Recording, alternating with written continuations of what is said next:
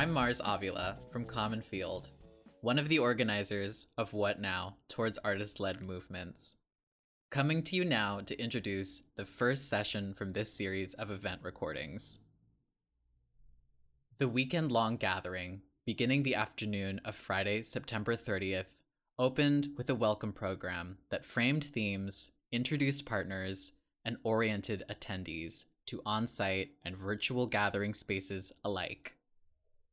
You'll hear from Ken Workman, Duwamish tribal member and fifth generation grandson of Chief Seattle, who offered a grounding welcome and moving land acknowledgement, invoking the timescale of old growth trees. Designer and strategist Ying Liu shared principles of network organizing, grounding the event in how and why we come together. Elisheba Johnson introduced the work of Wa Na Wari, which creates space for Black ownership, possibility, and belonging through art, historic preservation, and connection. Vee Hua and Julie Chang Shulman situated the gathering in Seattle's cultural organizing communities. And Sheetal Prajapati, Kristel Baldoz, Chris Tyler, and Maude Haak-Frendscho introduced Common Field and offered orientation and guidance to the space and experience ahead.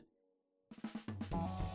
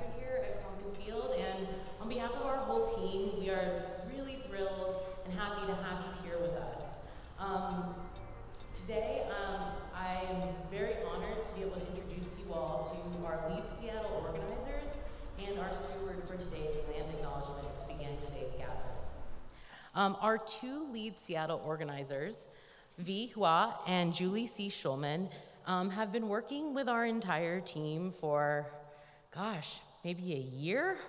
Um, and it has been an an exciting and really amazing experience to learn from them and with them about the work that's happening in Seattle, the people that are doing it, and being able to bring all that together.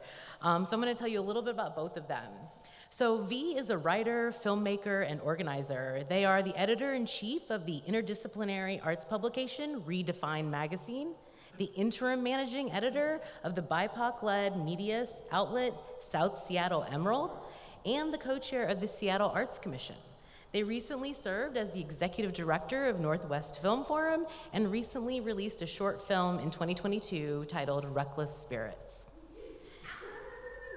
Julie C. is a veteran hip hop artist, a community organizer, and a multifaceted cultural worker who's really um, who has a knack for emergent strategy and creative disruption which i love those i love those phrases um, they are the founder of seattle artists coalition for Equi- equitable development and the co-founder of on the block and forever safe spaces julie c also teaches at brainchild learning center manages ads at south seattle emerald and serves as a mentor at blue cone studios and sits on the governing council of Seattle's new cultural space agency.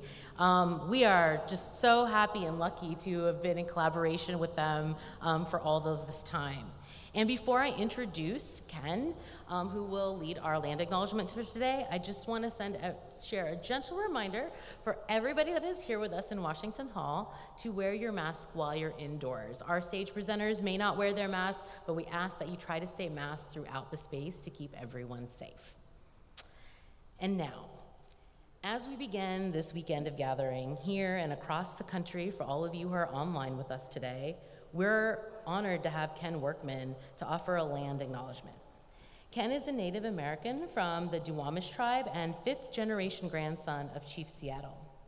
Ken retired from the Boeing Company's Flight Operations Engineering Group, where he worked as a systems and data analyst. Ken is a Duwamish Tribal Council member and former president of the Duwamish Tribal Services, the nonprofit arm of the tribe. He is a former board member of the Duwamish River Cleanup Coalition and of the Southwest Seattle Historical Society. Please help me in welcoming Ken.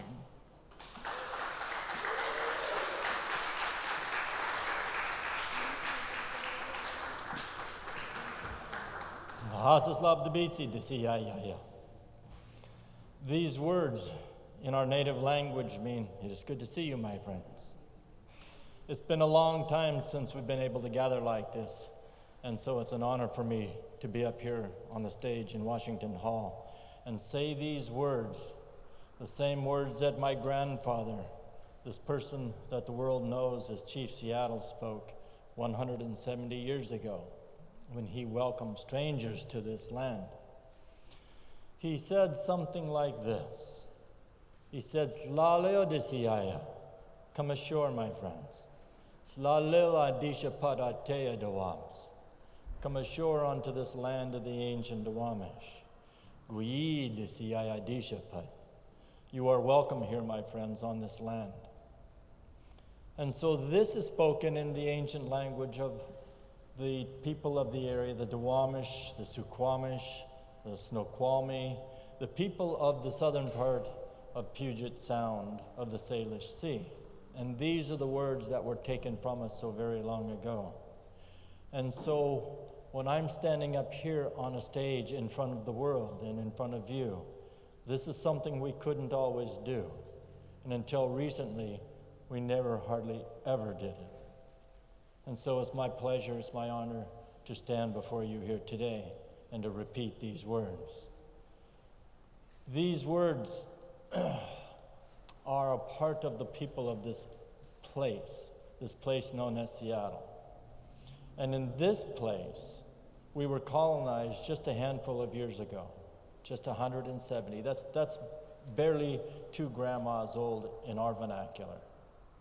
And so this place is brand new.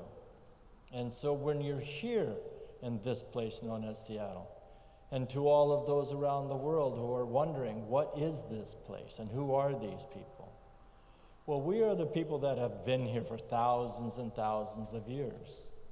We're older than the pyramids. We're as old as the Ice Age, and we have stories about that. And so our connection to place is vital. And so Washington Hall is one of the newest buildings in Seattle as the settlers began to populate this area. And so here in this building, we have ancient timbers from original growth. And in those ancient timbers are the DNA of the Duwamish people. And we know this to be true because of the studies of a Dr. Suzanne Simard out of British Columbia, who has studied the migration of materials that are in the ground up through the roots of trees and into the trees and into the very timbers that this hall is built out of. And so when we talk about our people and we talk about our place, this hall, this particular place that we're in and celebrating this today, is of particular importance. And so I'll conclude with the words that my grandfather spoke just a handful of miles away from here at this Washington Hall when he said, La Lil, come ashore. Slalil Jisiya Adisha Para tea loktawabs. Come ashore, my friends, onto this ancient land of the Duwamish. Gwigwi hedak de siaya. Gwigwi hedak boxele okite of squaiswatukten adisha paratea lo Duwabs. That all people from around the world are welcome here. And these are the words that the Duwamish people say today. So thank you.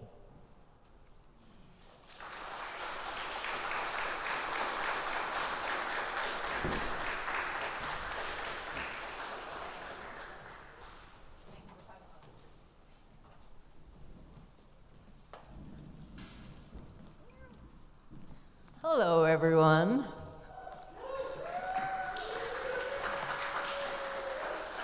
Thank you so much to Ken for giving that amazing land acknowledgement um, and for gracing us with such knowledge.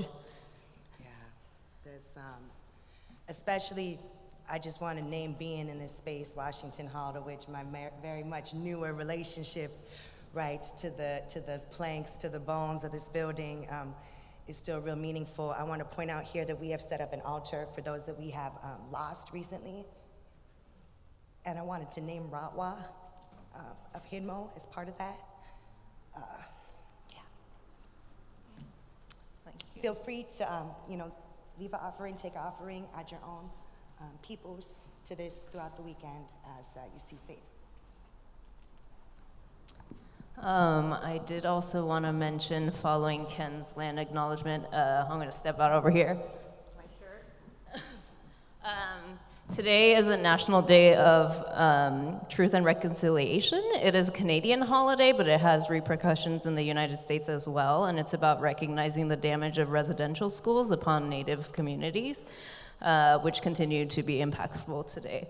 Uh, so I encourage you to look it up, and there is a Supreme Court case coming up about the Indian Child Welfare Act. So there's like things happening in Indian country that people don't talk about. Uh, so just wanted to uplift that.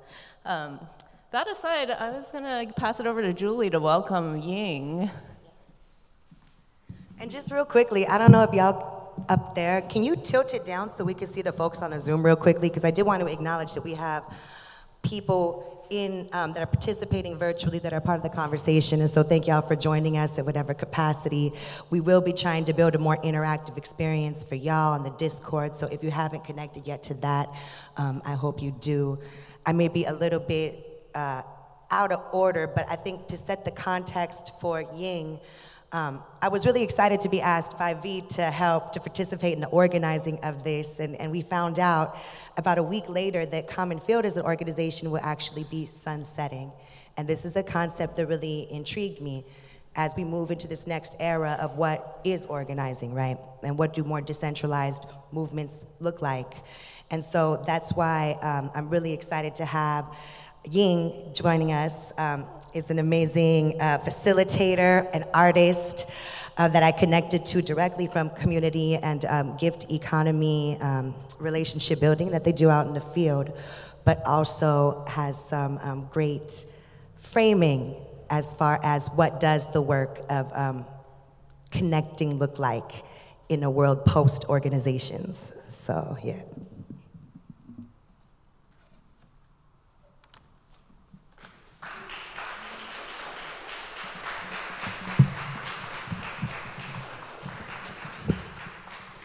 Hi, everyone. It's an honor to be here and to participate in this collective. My name is Ying. I'm a mother, a printmaker, and I run a creative residency called The Original Mind out um, in the Cascade Hills in North Bend, Washington, and that's where I met Julie, who invited me to this. So I want to speak to you a little bit about sort of the why and how of the future of collaboration.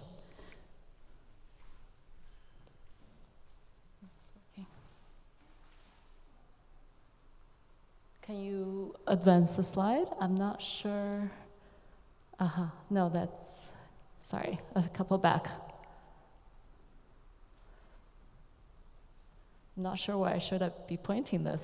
okay, we can, we can start here. So this is uh, um, by an artist called Katie Miller who uh, went on a retreat at Original Mind. So I want to say basically artists have always been on the forefront of social organization um, patterns, right? And including the way of impact networks. And so I'm really glad that tomorrow we're going to have some more conversations about what's the sort of future of organizing because we can all see that what has got us here, right, collectively, isn't going to take us further in a good way. So artists have not always known what decentralized distributed collaboration can be like because like the art process itself it's emergent it's messy but it's also extremely exciting and that's where the creative juice from life itself comes into all of us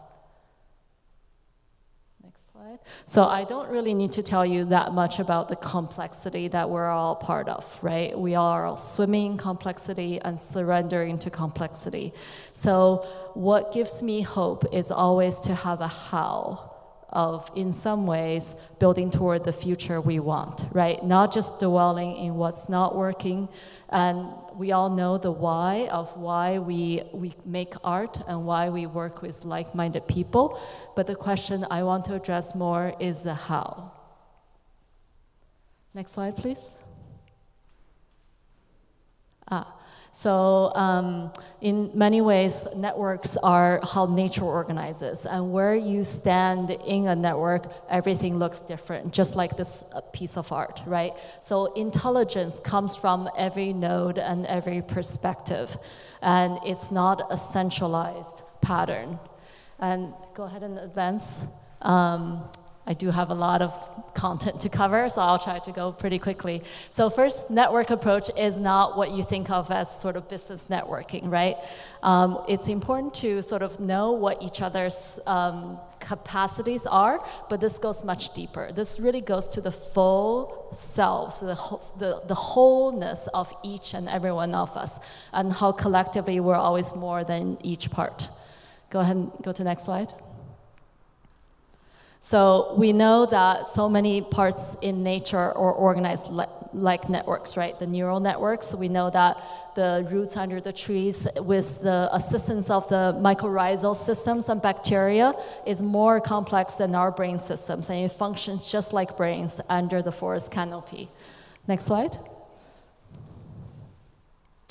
Yes, so the mycorrhizal systems, right? We see so many things with the same patterns, just like trees, right? Micro to macro and so on and so forth. Go ahead and advance. Not sure if I can do it myself. Um, so, watersheds, right? They look just like placentas, right? Whether it's water and earth or blood and flesh, it moves nutrients to where it needs to go. And so, it's just really amazing how we can organize ourselves a little bit more so that the energy can flow to where it needs to go. Next slide. Uh, internet systems also, right? This is not so dissimilar to the mycorrhizal systems we saw a moment ago. Next slide, please. So we all know that human um, collaborations can be structured in this way too. This is a LinkedIn network with one person at the center. But what would it be like if it's instead of one person at the center, it's actually a purpose at the center? Next slide. So humans have always organized essentially collectively, right? We're actually more convivial than many, many um, nature mechanisms that we know about, like ants, right? Like we actually congregate in these big cities, and there's a good reason for that. And we want to work together. We want to gather around the fire like a tribe. Thanks, one. And the question, I'm sorry, like the text, some of the text is blocked, but the question to ask is always, what can we do together that we cannot do alone? What can we do together that we cannot do alone? And I think that's always good questions for collectives like this one that gather for time. How do you carry that energy that is built up going forward? And how can you actually support each other in what you're already doing? And how can you generate new projects that were not possible prior? Next, next please. Um, so I'm part of a collective called Converge. Um, I'm a facilitator and convener, and we are a network ourselves. We're not a company or a nonprofit, but we come together and work together to support other impact networks to do the things that each organization or leader cannot do alone. So there's a book by this name. I gave Vee a couple of copies, and maybe some of you would. Uh, be able to take away one, but in any case, it's also available anywhere books are sold go ahead to the next one. So I want to share with you some of the core um, uh, knowledge, insights from, from that. So I want to say a little bit about how networks form, right? Initially, it may be a loose group of people who um, come together for some things, right? So you can see there may be connections between them. Um, it's maybe a little bit faint. Next slide, please. And then eventually there may be kind of a, a, a, hub and spoke model, right? Where certain people come to kind of a leadership position and they um, essentially become sort of the source of information dissemination and also decision making. And this is well and good for some things, but it, it lacks resilience, right? What if that person goes away or if that person becomes corrupted in some way? Next slide. And as networks get more dense, essentially multiple networks kind of form in this way, right? They form essentially project teams or, or mechanisms that come together for a while for a particular purpose and then, dis- and then dissipates as necessary. However, there is still a larger collective sort of co- connecting them all. Next, please. So eventually, a healthy network kind of looks like this, right?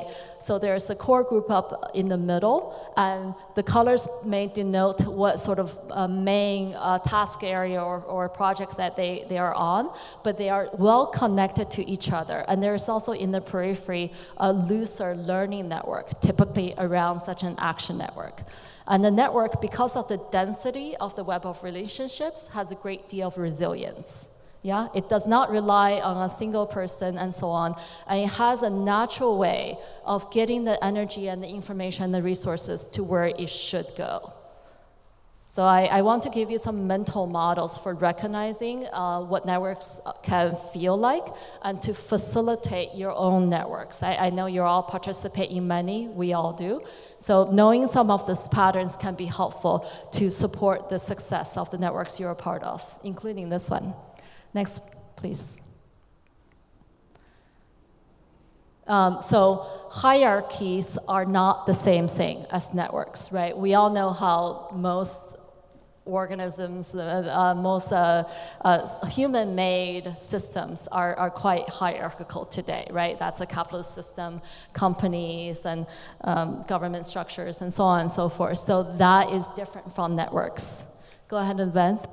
However, there are purposes to hierarchies at times, and this is simply a different visualization of hierarchies that's on the right.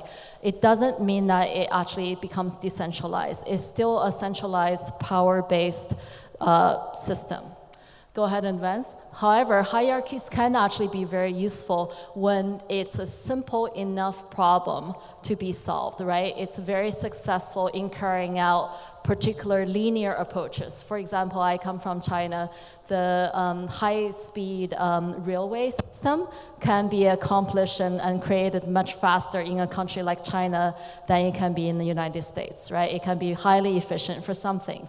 However, um, when we are in a complex system like now and working toward things like social transformation, we need something that's fundamentally different. Go ahead and advance. So, what, what we need is sometimes for simple problems to have hierarchies, but for complex problems and situations to have networks. Next slide, please. Um, another example uh, is, or analogy is to say a hierarchy is kind of like what's on the left, right? A, a, a rowing team. And what's on the right is a flotilla of kayaks, where everyone has have their own sovereignty and autonomy, but you can actually go together and explore more spaces more efficiently than what a centralized mechanism can do. Next slide, please. Um, another analogy is instead of executing you know, an engineering plan like that, which again, hierarchy has its place, it's more like curating a garden, right? You create the conditions so that things can flourish, but you do not control what comes up and what actually flourishes. So there's a lot of letting go in that position of the gardener or the network leader. Your role is one of service leadership. Next, please.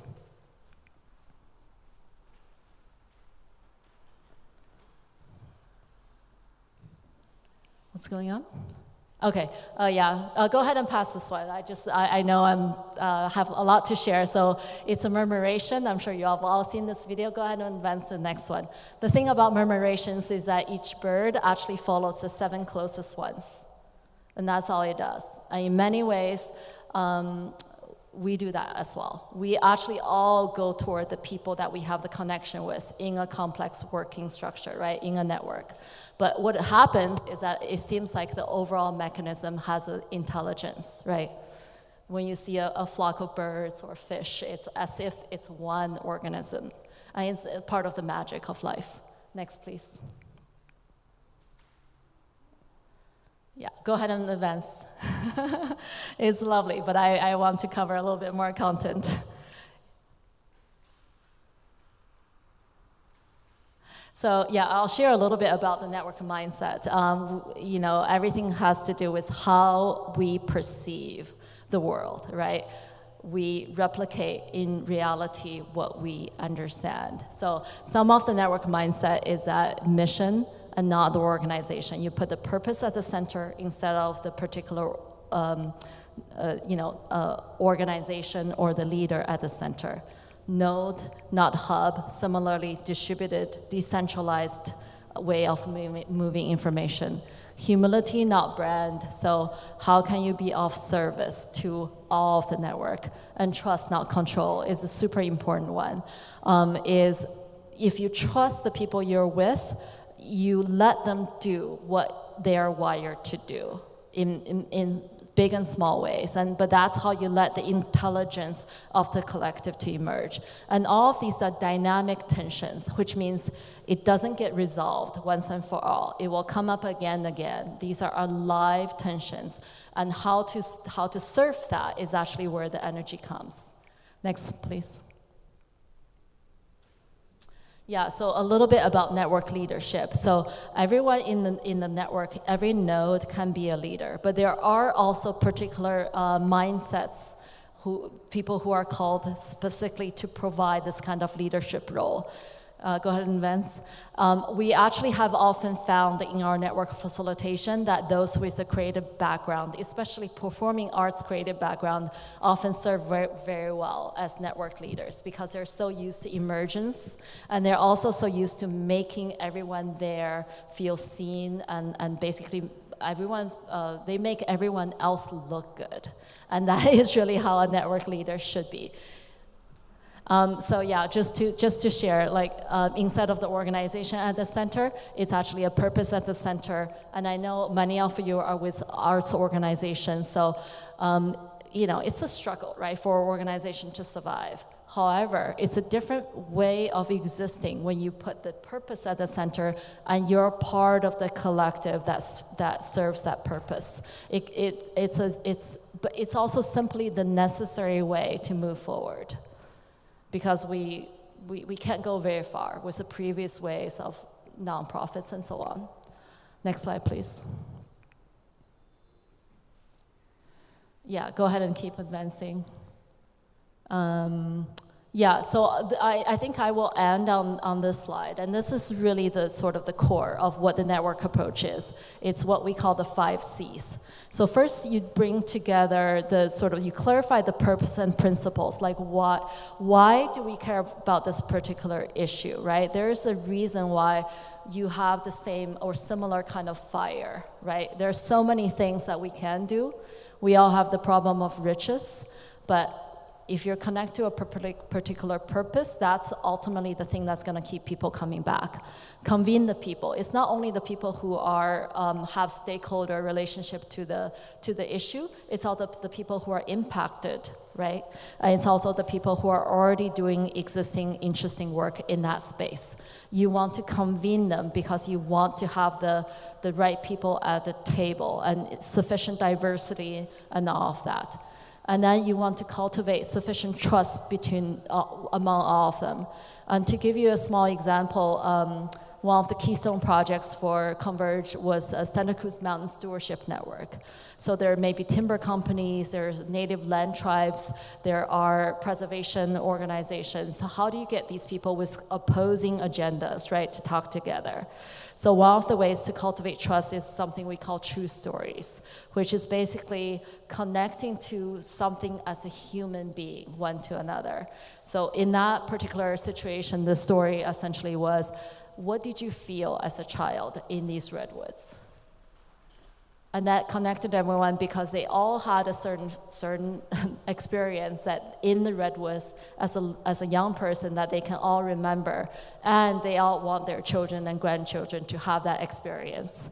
So um, there is ability to cultivate trust despite your possibly op- opposing views then, then, you want to support each other in the current actions, in what people are already doing, because that's how you actually have the trust of collaboration. You get to know each other, you get to know their messiness and so on, and you get to know their problem space.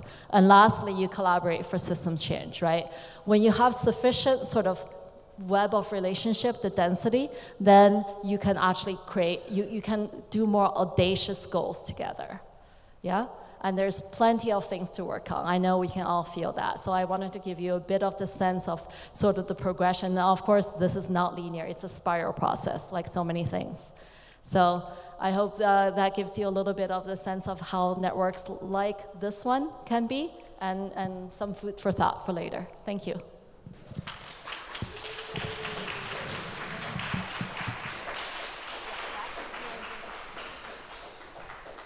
Thank you, Ying. Uh, encourage you all to network with one another so that we can actually grow something out of this, and don't be shy. Don't be shy. Um, cool. So we just wanted to bring up some folks who we organized this event with. When we call up uh, Randy and Anne and uh, Elisheba. Not in that order. Um, but these are three of our advisors early on in the partners. I honestly don't know what language we're using now. Advisors, partners, friends. Um, and uh, they were part of the early conversations when uh, I was organizing it with Common Field before I brought in Julie. And then after bringing in Julie, we kind of uh, brought in additional advisors from the community. Do you want to speak a little bit about that? No? Yeah, I mean, we don't, we don't. Um, just, it's always an honor to work with so much. I feel like Seattle is, is a really inspiring and fertile place for, for this kind of organizing, for arts and, and cultural-led organizing. Um, backpacking off of Ying's whole presentation, um, the, after the initial ad- advisory group, um, we were really excited that, that folks were interested in having additional, you know, perspectives as a part, and so we convened a local committee that I think that we have a list of names on here, because I don't know if I could do it off the top of my head. But what we wanted to do was we wanted to bring together the, the network nodes, right? The folks that we know is out here doing this work and building the connectivity across and through this work. Um, so the presenters and the folks that are participating in conversations across this weekend, I hope that you all will get to connect with as well and build relationships with, not just on a um, hearing and listening and, and consuming, but in, a, in an exchange, in dialogue, and in, um, in an e- ecological fashion. Thank you. Yes. Um, and then I guess we want to bring up Elisheba uh, to speak a little bit about Wa Na Wari. Were you prepared for that? Speaking of,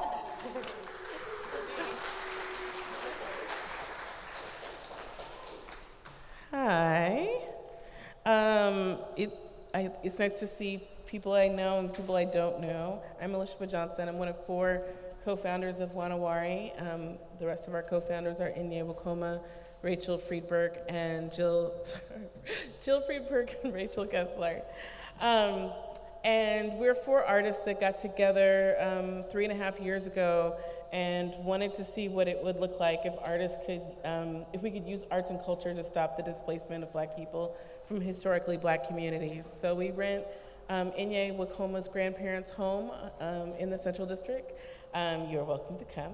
Um, and we give it back to the black community as an arts and cultural center. So we do everything from uh, quarterly art exhibitions. We have one closing this weekend, so you should come by. Music shows, which we have tonight as part of the conference. Um, dance, theater, um, you name it. And we just also open it up, like I said, for the community to envision how to use the space from uh, we have chefs giving out free food, over um, 300 meals a week to people um, in the community as well for free. Um, and then we do organizing. So CASE 21, which stands for the Central Area ecosystem for the 21st century um, is work that we do working with black homeowners on strategies for them to be able to stay in their homes. So just a month ago, we had our first black homeowner um, get together, and we had about over 30 people who didn't even know that they were still in the neighborhood together. Um, so we do organizing and arts and culture together. Um, and so this is obviously artist-led movements are kind of at the bedrock of what we think we do. Um, reach out to us to collaborate. And I'm going to kick it off back to um, Sheetal and um, Kristel. Thank you.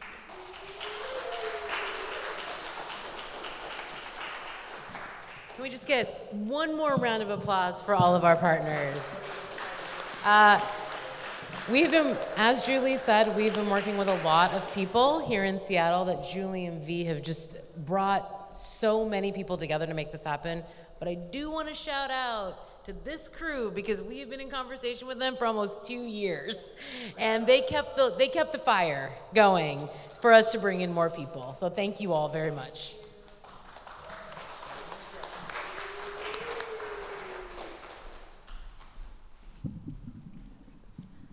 Hi, everybody. I'm Kristel. I'm the administrative manager with Common Field. Um, so, Common Field has been a strong advocate for an art world that is artist, artist-centered, believing in democrat, democratizing access and providing artists with a tangible support system. We have done this by connecting people through creating a network of independent arts organizations and cultural workers. We focused on supporting voices on the local level, having annual convenings in different areas around the country, creating much needed space for different perspectives in the art field. These voices are essential to our broader collective reimagining of what a truly diverse field could and should look like, and how we can get there. By adopting a regional approach listening to the folks on the ground and sharing local histories, we are able to create a national network of voices and stories, amplifying those views that often live in the peripheries. These conversations are imperative to our creation of a more inclusive art world, not to mention world. While Common Field's time is coming to a close, we believe this network can and will endure. Gatherings such as this that bring us all here together on site and online are what start the conversation. Being together creates a platform for us to ponder the urgent questions that need to be asked and plan for viable solutions. Being together allows us to dive deep, deeper into art's power to drive positive social change, to create an art world that is social justice focused. Common Field is and has been a springboard. It's the people, all of us here together, while continuing to continue, who continue to keep these conversations going. And we trust that we will continue to do the work regardless of where our journeys take us next. We are confident that we can all keep this momentum going, working in different and new ways to level the field, to democratize it. Thank you.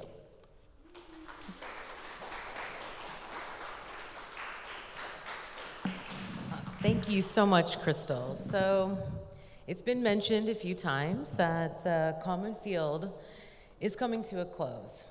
And I want to take a moment uh, to just talk a little bit about that.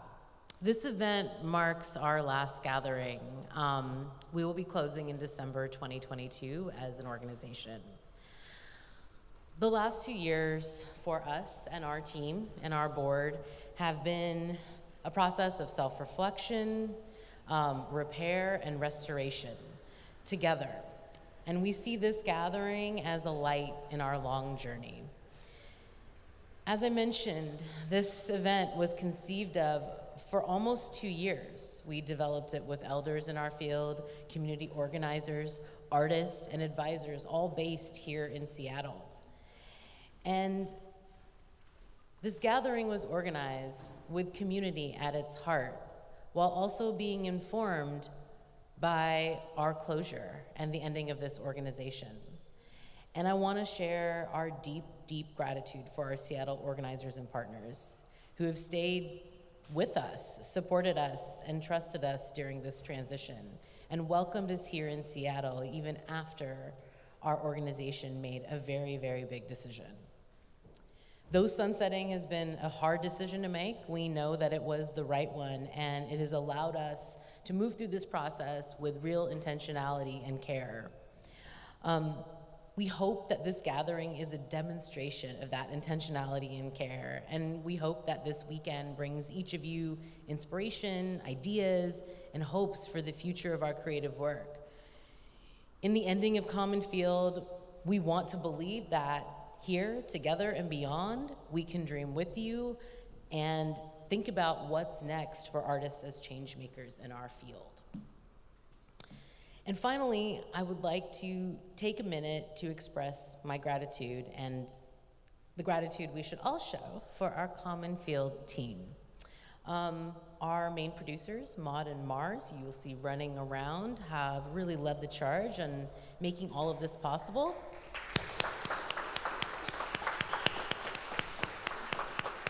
And a shout out to Chris, our associate director, who you're going to be hearing from very shortly, and Kristel, who was just up here.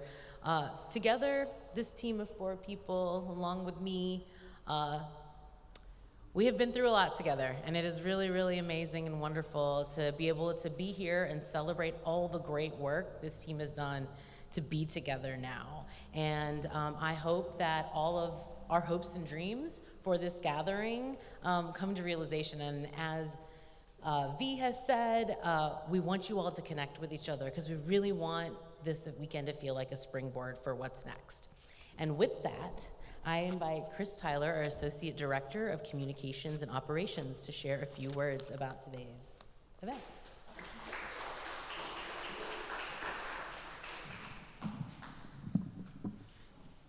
Thank you, Sheetal. Hi, everyone. Uh, my name is Chris Tyler, and this is actually my fourth gathering with Common Field. I attended the first in person in 2019, and then I worked on two online the following two years, and now I am here in person and online with all of you in 2022. So, we're currently producing parts of this program live right here in Washington Hall from Seattle Central District. And we are also producing a concurrent and sometimes overlapping program online for national, and I think also based on some of the registration info, international uh, network of arts workers and organizers. And this hybrid choice was a very, very intentional one, with both the accessibility and safety of travel in the midst of an ongoing pandemic as central considerations in the organizing process. So while the in person programs are meant to engage local and regional arts organizers who live within driving distance of Washington Hall, our online programs, in turn, are meant to bring local and national voices together in conversation for this broader network. And so our virtual program is going to include both Zoom based participatory meetings and conversations, as well as some live stream programs, such as this one, broadcast directly from Washington Hall and some of these Zoom sessions will also be screened in here, such as the next session that comes after this one. Um, we'll also be using email and Discord to communicate with attendees. And Jack Smith, who is a Seattle based organizer, has very graciously and generously set up our Discord channel for us. And Jack is going to speak to you a little bit more about that platform as a interface for communication. So please join me in welcoming Jack Smith.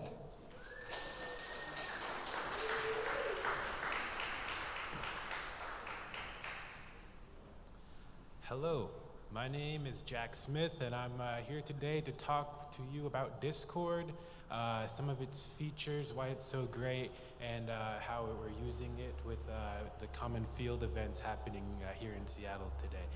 Um, so, yes, uh, there is a Discord server, and it is accessible. Um, it, it, we have a QR code by the registration booth towards the back, and it is also on the scheduling pamphlet. Uh, Discord. Discord is really, really, really great. And uh, part of the reason why it's so great is because it's extremely accessible. Uh, it- it's on iPhone, it's on Android, it's on computer, it's on the web browsers for all three, as well as Xbox, which is wild. So it's very, very accessible. Um, part of the uses of Discord is to kind of organize uh, ways we can network and communicate with folks. So there's text channels, there's voice channels, and there's sharing screens, and and and and videos and, and media, and you can all organize that very intuitively and collaboratively with, with uh, all the folks in the in the server that you're with.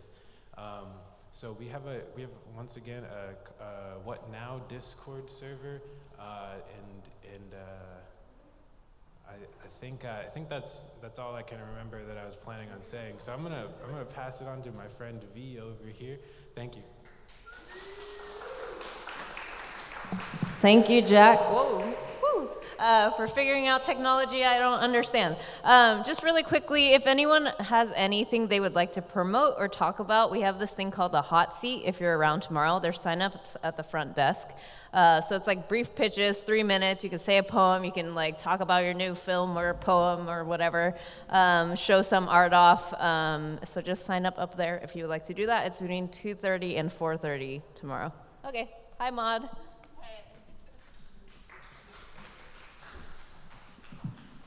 Hi, everyone. I'm Maude. I'm so happy to be back in Seattle. Um, I am just going to quickly review the access agreements, community care agreements, and incident reporting process, both for in person here and online for these folks. So, in this event, we're striving to facilitate a welcoming and supportive space for folks across abilities, genders, identities, and geographies. So, we have live captioning and ASL interpretation in each, each program across the weekends. Thank you so much to all of the captioners and interpreters who are doing this work and to the tech team that is putting it together and making it happen. Um, if you're joining us online, you can access captions by pressing the CC button at the bottom of your window and turning on captions, um, and pinning the person with ASL interpreter in their name if they're not already spotlit. Um, Washington Hall, our main in person venue, is an ADA compliant space. There's a front stair entry as well as a side elevator entry into the main hall and up to the mezzanine level and the stage um, for those who are going to be presenting or taking part in the hot seat. Later this evening at Wa Na Wari, uh, there's a curb cut to a staired entry, and access to the backyard is both up a grassy hill around the side and through the space itself. And then tomorrow night, offsite at Northwest Film Forum, um, it's another ADA compliant venue, and they also offer um, audio assist devices by request. And you can reach out to them. There's contact information on our website and theirs uh, for that. A quick reminder that um, in person gathering venues are all requiring masks indoors, and we have masks available at the welcome desk if you need one. Um, if you need space to rest or process any of the content in this space, or if there is an incident of any kind, care for yourself or your loved ones, please reach out to one of us with an event badge or go see the Welcome Help Desk, and we will find a space in the green room for you uh, to take that space. Um, as well, if you have any requests for accommodations, you can also grab one of us, um, connect at the Welcome Desk, or always reach out to one of us using the um, help uh, channel on Discord or DM us. Um, I want to quickly review as well our um, community care agreements. This, the full text is on our website. I just want to hit the, the top notes here um, and, and ask you all to, to find that on, online.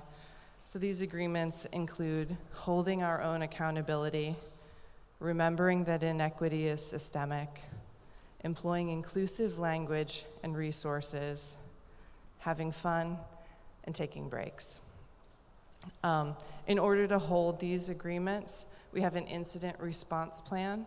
So if something happens in this space, um, if, if these agreements aren't met or there are comments or actions that aren't in alignment, please let us know. And through those same um, avenues, you can grab someone with a tag, you can go to the welcome desk, you can hit us on Discord, you can DM us, or if you're online, you can use chat. And we will connect with both those who are initiating the incident and those who've been affected, find space, um, and work through it. If there's anyone trolling or causing harm on purpose, that's a, immediately out. Um, and otherwise, we're going to work through the community care agreements and talk with folks. I'm going to hand it back over to Sheetal. Thank you all so much.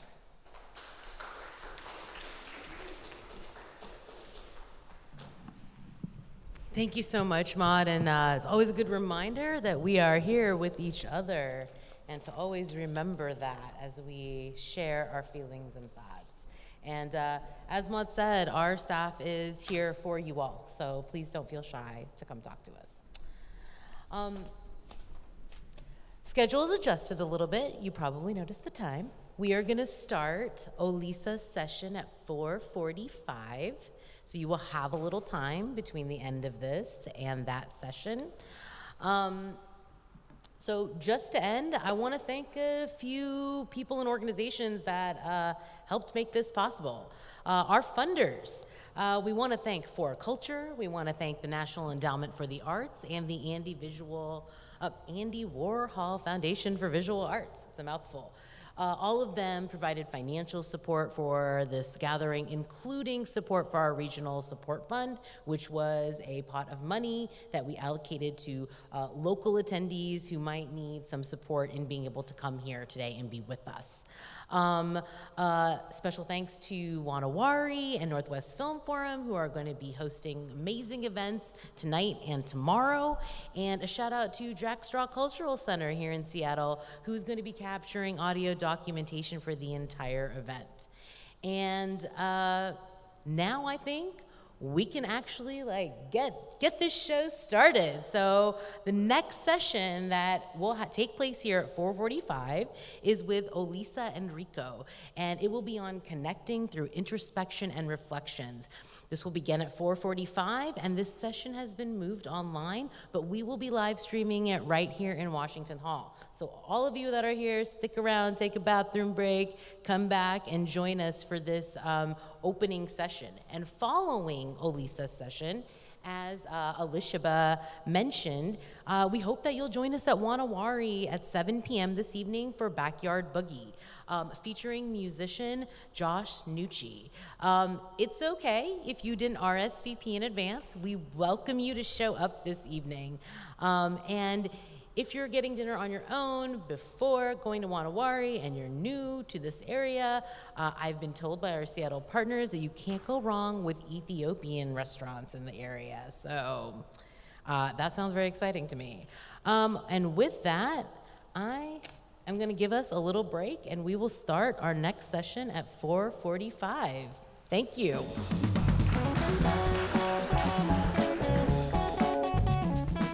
Hello, I'm Chris Tyler from Common Field. Thank you for listening to this recording from What Now Towards Artist Led Movements, which took place at Washington Hall in Seattle's Central District and online from Friday, September 30th through Sunday, October 2nd, 2022. Lead organizers Vee Hua and Julie Chang Shulman programmed many of these sessions, and partners Elisheba Johnson, Randy Engstrom, and Anne Focke helped shape the ideas and aspirations of this gathering and many presenters, advisors, and other local culture bearers had integral roles in the development and making of this event. We would like to thank you, our listeners, as well as our partners, presenters, advisors, project team, staff, board, and supporters for making Common Field's final gathering so thoughtful and enduring. What Now was made possible through the support of our funders, including 4Culture, the National Endowment for the Arts, and the Andy Warhol Foundation for the Visual Arts. We'd also like to thank Josh Nucci and his fellow musicians for contributing the grooves you heard in this episode. We would also like to thank our documentary partner Jack Straw Cultural Center for producing and hosting these recordings. We invite you to browse the rest of the What Now audio archive at jackstraw.org. That's J A C K S